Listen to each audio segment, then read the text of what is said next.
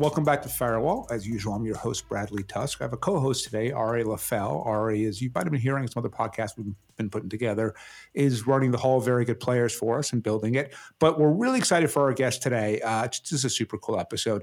Miles Wolff, I would say, is considered the man who reinvented minor league baseball, right? This is a guy who took over, started working on this 50 years ago when minor leagues were dying. Nobody wanted the teams, nobody was attending games.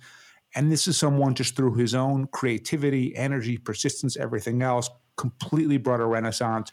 Um, the thing that you, as a listener, probably are most familiar with is that he owned the Durham Bulls uh, when the movie was made, uh, Bull Durham, obviously. But more important, he just wrote a great book uh, about his life in baseball called "There's a Bulldozer on Home Plate: A 50-Year Journey in the Minor League." So, Miles, Miles, thanks, thanks for joining us. Oh, great to be here. So, how do you most people i mean look i'm a new york city born and bred. So for me it's like you know everything is major leagues in every way all the time. You grew up in greensboro north carolina. What was there a minor league team there? And if so how did that kind of spark your interest in it? Well yeah no there was a minor league team and that's how i sort of became interested in baseball. Uh, my in 1954 the orioles the browns moved to baltimore and uh, my I had been born in Baltimore, and my f- parents brought me back a Baltimore Orioles hat.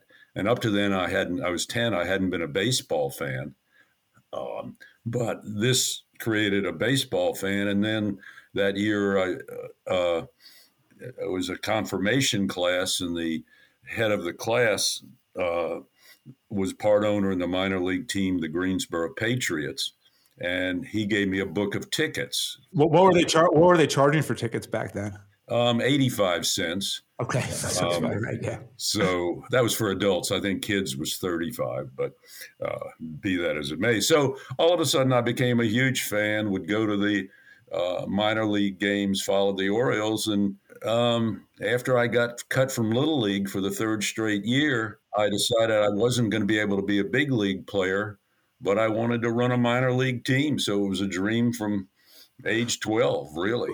But what's interesting is you went to UVA. Your master thesis was about the Greensboro sit-ins. Becomes a very popular book. You published multiple novels. Obviously, this book now. You clearly could have said, "Okay, I'm just going to pursue a career as a writer instead," and you chose not to. How, how hard was that decision? It wasn't hard. I I was sort of on a cusp. My second book, Season of the Owl, came out in 1980, and that was when I bought the Durham Bulls. And the Bulls just exploded as a successful team even before the movie. And so, you know, I went with the, you know, the thing that was going best. So, yeah, but it wasn't a hard decision because I love being in baseball. And here I finally had a successful team and it, well, let's, let's ride this horse as long as it'll go. Yeah. Yeah. Well, I guess it, it was it was seemingly the right decision. Um, your first actual job in baseball was as general manager of the Savannah Braves, which is a pretty lofty sounding title for the first job. What what did you have to do to get it, and sort of what is as the general manager of the Savannah Braves, what is your main focus? Is it winning, getting fans in the stadium, a combination of both? Where are you kind of spending your time? Well, first off, how I got the job. Um, in 19 i got the job really late 1970 there were no there were no sports administration courses. Lots of colleges now have sports administration. There was nothing like that. And the only people running baseball team were old guys from the 40s no young people were getting in it. And the atlanta braves had, had owned their own minor league teams and had a couple young guys and they didn't want to hire an old guy, and I was the only young guy who applied. so so they hired me to be a double A GM with no experience, and usually, you know, now if you do it, it may take you ten years to get to be a double A GM, but I was the only candidate. And what, how would you describe the overall state of minor league baseball at that time? Oh, it was it was dying. By the early 1970s. Uh, you know, the Tal Smith, Major League GM, was advocating doing away with the minor leagues, putting everybody in Florida, maybe keeping AAA, and and the idea was gaining a lot of traction. And did you at that point, did you see a way out for the minors, a way to sort of, you know, make it rise again, or or what was your feeling on it when you sort of entered that world? Well, I just believed in it. You know, I was, you know, I thought I had seen the old guys run teams and they didn't do anything. You know, I had sort of, you know, and there were a couple young guys. A guy named Charlie Blaney was running Albuquerque and doing well, and there were a couple others, and it just, well, you got to hustle. You got to, you know, make this exciting. And uh, so, you know, I went to Savannah and, um, you know, it was a good experience. So you're this young guy, you're the GM of a, of a minor league team, and then all of a sudden you own the Durham Bulls. How does that happen? Well, I had, as I said, been running minor league clubs, and it's, you know, it was getting frustrating because I had to work for people, and they may not have believed in what I was trying to do as GM, you know, trying to promote, trying to do this. I wanted my own club so I could do anything I wanted to. And fortunately, at, in 1980, minor league clubs had no value. And so, because I had no money. Um, so we, we, it was sort of a meshing of t- two good things. Um, for $2,500, I bought the Durham Bulls. And then I started selling stock to anybody, to family and friends, just to get enough money to operate. Uh, so, so yeah, I mean, it, it was just I. I sort of came along at just the right time. I came along when no young people wanted to be in baseball. I came along when franchises had no value, and it it all worked. Did, did you know how to run a business? I mean, you know, just because yeah, you maybe knew the baseball side of it, but there's also an actual business. What'd you do? I learned in the Navy because I was the the one person on board, you know, we went on an eight month crew to the cruise to the Indian Ocean. You know, I had to supply, you know, food, everything for a crew for eight months. Well, I figured I could run a ball club for three months in the summer. You know, if I could take care of a ship for eight months when it's deployed. Right. So, for any of our listeners, if your goal is to run uh, a professional sports franchise, enlist in the Navy. Um, if you can get in the supply corps, yeah. And then, so for any sort of seasoned baseball fan, you hear Durham Bulls and you immediately think of the movie Bull Durham. What was that sort of experience like for you, and how did that impact the team, either positively or negatively? Uh, can you talk a little bit about that? I mentioned when I got the Bulls, I didn't have any money, and I started selling stock. And a friend of mine uh, who was I was trying to get to invest said, "Hey, I know somebody on the West Coast who might be interested. He's from Durham." And the fellow's name was Thom Mount, and Tom agreed to put uh, some money in the ball club, but uh, you know, that's that winter before we opened, he came home to visit his parents who lived in Durham. And he came out to the ballpark and was looking around. he said, You know, Miles, someday we'll make a movie here. And I thought, Right, sure. Um, but, you know, Tom, anytime you want to, you know, do it. And didn't think much about it. But six years later, he sent a screenwriter, uh, Ron Shelton, to town to get some some background for his script. And Ron fell in love with Durham and the grittiness of the old ballpark in downtown Durham, and they decided to make the movie there. And so the, the, movie becomes a hit. I remember seeing it when it came out as a kid. And how does it then change perceptions of minor league baseball, interest in minor league baseball, all of that? Oh, I think it was one of the main reasons for the boom in minor league baseball. Uh, it introduced people that didn't really know there was the minor leagues. You know, that this is, hey, what's that? And all of a sudden, values of minor league baseball just boomed. And then so, you know, that kind of leads into the next question, which the the you know the team had become more of a success, particularly after the movie, and then you decided to uh, to sell them, right? Um, which I think worked out pretty well for you. But how did it feel, sort of? You know you had built them you made the big big decision to let the movie get made and um, sort of guided them back to uh, to success. How did it feel to actually make the sale? Well the reason i sold it we once the movie hit and we did were doing so well the ballpark was no longer adequate. It was a depression era ballpark and it it couldn't handle the crowds and the city had an you know agreed to build a new ballpark in downtown Durham.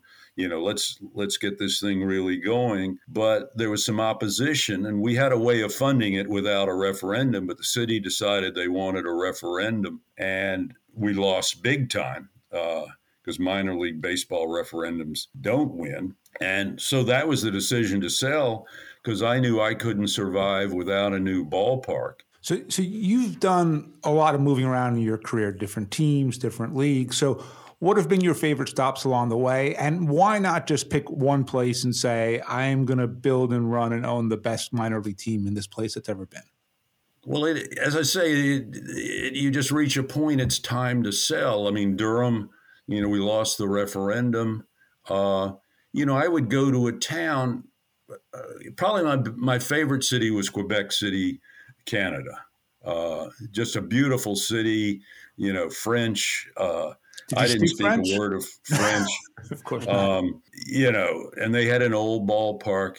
And again, nobody, there weren't any Canadians or Quebecois folks who wanted to put a ba- who wants to put a baseball team in Quebec, Canada? It snows all the time.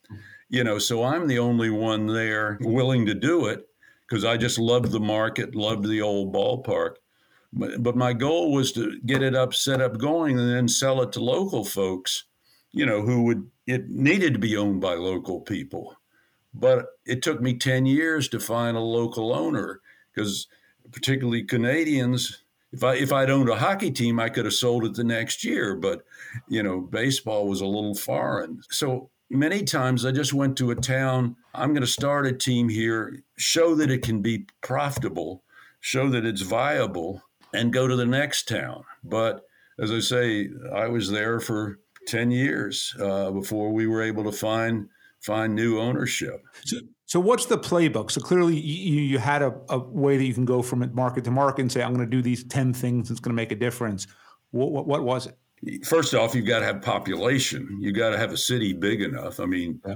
uh, it's a market. You got to have a ballpark. Uh, What's the smallest size city a minor league team can exist in? Well, there. I mean, say in a in affiliated ball, you know, the big leagues are paying all the salaries, all the spring training, all the workman's comp. You know, so it's easier in a smaller city. So there are towns like Kinston, North Carolina, with only twenty five thousand people that have a team you know, in independent baseball, we didn't think you could make it without 150,000 people. So why why is it, it, would seem just on the face of it that you, you'd rather be an affiliate of a team so that the, the fans can associate with the big league team and see the players advance and everything else. But it seems like you've had a lot of experience also in independent leagues. Why it seems counterintuitive. Why did you like doing the independent leagues? Okay, well, first off, when you own an affiliated team, your purpose is not to win.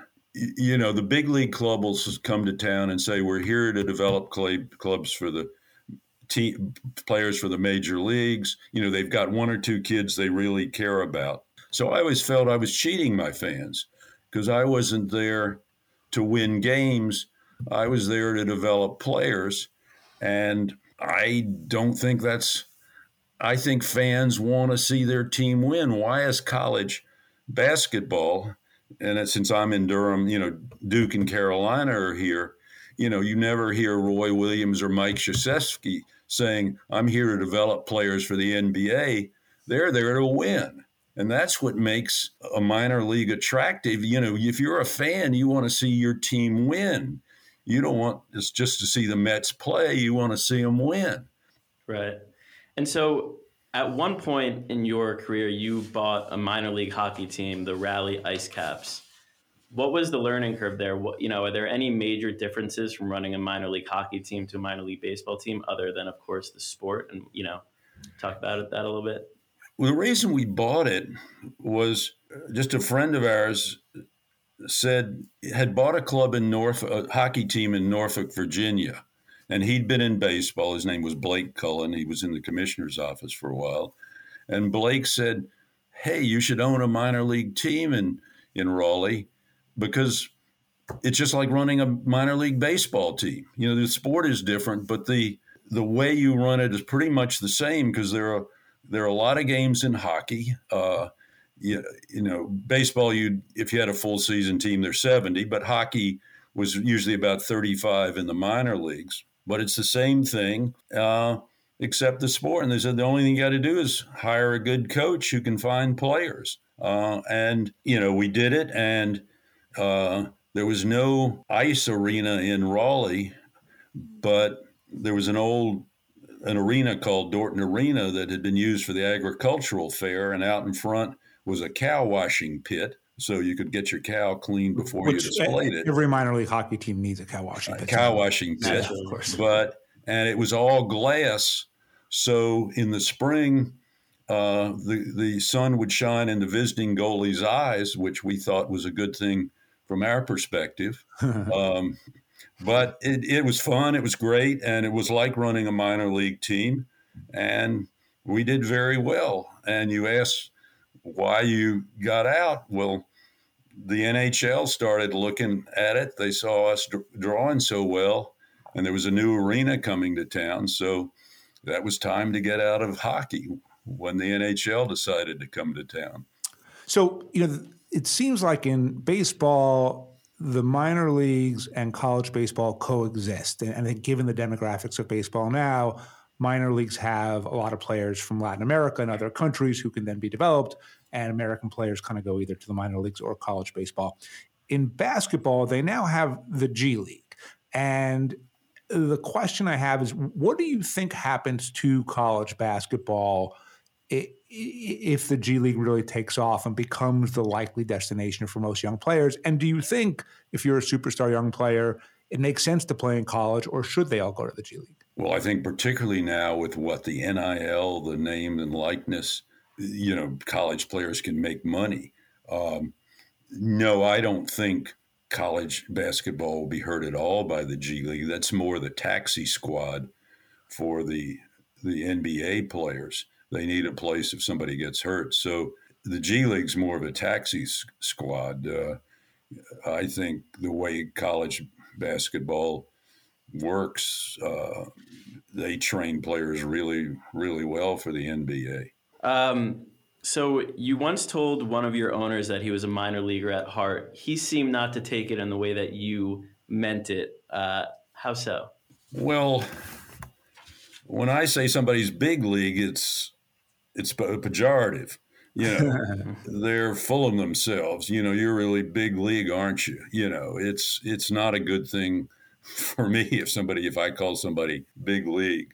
Um, this was Mike Veeck, uh, and Mike has been one of our great owners in in independent baseball. And you know, Mike kept going back to the big leagues, would get hired and he'd hate it and come back and, and run run some minor league teams because he had the freedom, particularly in St. Paul with the St. Paul Saints.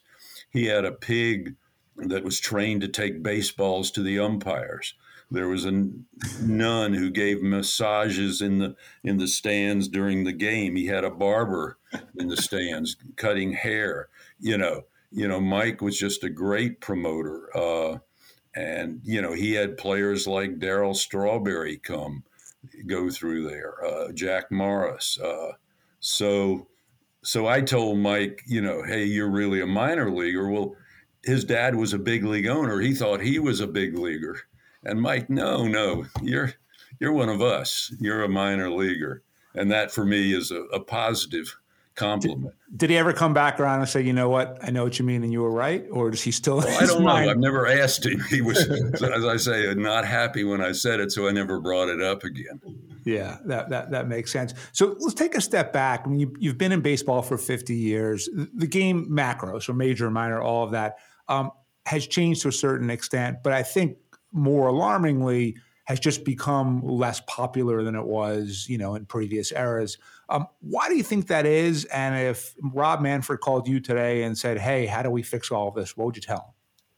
Well, I'd tell him first probably to resign. Um, okay. you know, he just did away with 40 minor league teams.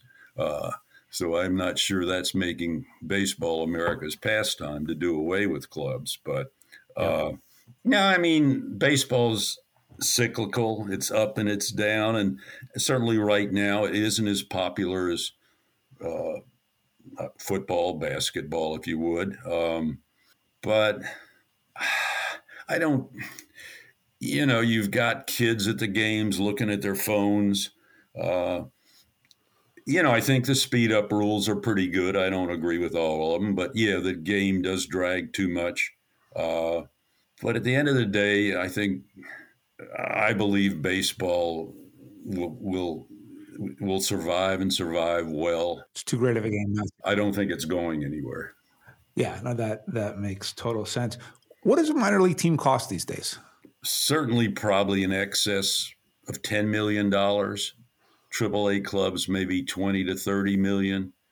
So when people come to you, when friends come to you and say, "Hey, I think it'd be fun to own a minor league team. Should I do it?" What's your advice usually?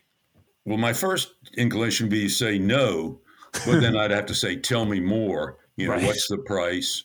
You know, because it's a business. And most people who buy minor league teams are doing it because they're fans. And fans many times don't make the best owners. Uh, so I think over the years, you know, I've always approached it as a business. Uh, that you know, is this town viable? You know, can you make money? Is the ballpark? How's your lease? Uh, all the things that go into to running a minor league team. Miles, who's the on any one of the teams that you've been a part of? Who's the single best player that that has come through one of the teams? Oh, well, I you know, I had the the Braves had some good players coming through the Bulls in the '80s. Um, you know, Chipper Jones was sort of the last of, of my era. Um, but but as I say, I, I'm not there. I don't care if, and this sounds cruel, but I don't care if my guys make the big leagues. I want them to win so my fans have a good time, you know. Right. I mean, I hope they all make it because that's their dream. Right. But that's not my dream for them. That's their dream. Right. You know? So it worked out pretty well for Chipper. Yeah. yeah. My dream is to have a successful franchise, and it assures baseball will be that in that community for another 30 years.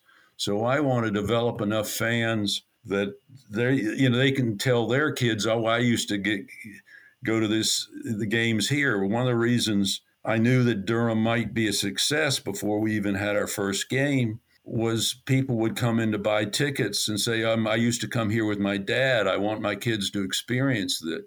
This. That's what I love when it's a generation to generation thing. So you've got fans in Durham, you know, whose grandfathers, uh, you know, were there. In fact, uh, one of my GM's grandfather was buried on the mound. His ashes were uh, raked into the mound when he died. You know, so I like the generational thing. So there's been uh, some experimentation with robot umpires in minor league baseball. What do you make of that? I'd, I'd like to see how it works. Um, but then the other hand, umpires make mistakes, players make errors. Uh, I always like arguments. Um, the baseball arguments are so great and so vi- visu- visual that that's that's a lot of fun. Uh, but you don't want the umpire. You know, I always being a commissioner when I was commissioner of the Northern League, I I always used to say, you know, being commissioner, the only person you can root for is the umpire because you can't root for either team, and you don't want the umpires to make a mistake. Uh, so that's why owning a team is much more fun. So you can actually root against the umpires. But uh, you know, I, I think it would be interesting to see balls and strikes, but the human element, I think, also is what makes it fun. I, I agree with you too. We we'd uh, the manager arguing with the umpire is one of the most entertaining things the sport has. I don't know if it can afford to lose it. So, um, think, yeah, you don't have that in any other sport where you know no. people are jumping up and down and it looks like the end of the earth. And right, yeah, no, t- really. tennis players, I guess, will argue with the the judge a little bit. But you know, now they have the robot there, so I guess that's probably eliminated yeah, a lot of that. Basically. Um, all right, one more. Who is your favorite mascot of all time? Oh well, I'll get give my uh, be parochial and say my mascot in Quebec, Cappy, but we he was the old mascot for the Quebec Nordiques, and he was just great and could 50, 55 years old and could do flips in a mascot costume. Uh, but I, the San Diego Chicken, I love because he helped the minors in their revival. You know, the chicken would come to town and you'd draw 5,000 people when you'd only been drawing 500. So I think the chicken was part of the minor league revival too. So Chicken and Kevin Costner. Yeah. Um, well, no, so, Costner was important. Yes. Yeah. So uh, Miles, thanks so much for doing this. Uh, let me just repeat the name of the book again. There's a bulldozer on home plate, a 50-year journey in the minor leagues. If you like this conversation, you're going to love the book. Uh, Miles, thanks for doing this. Great pleasure. Thank you.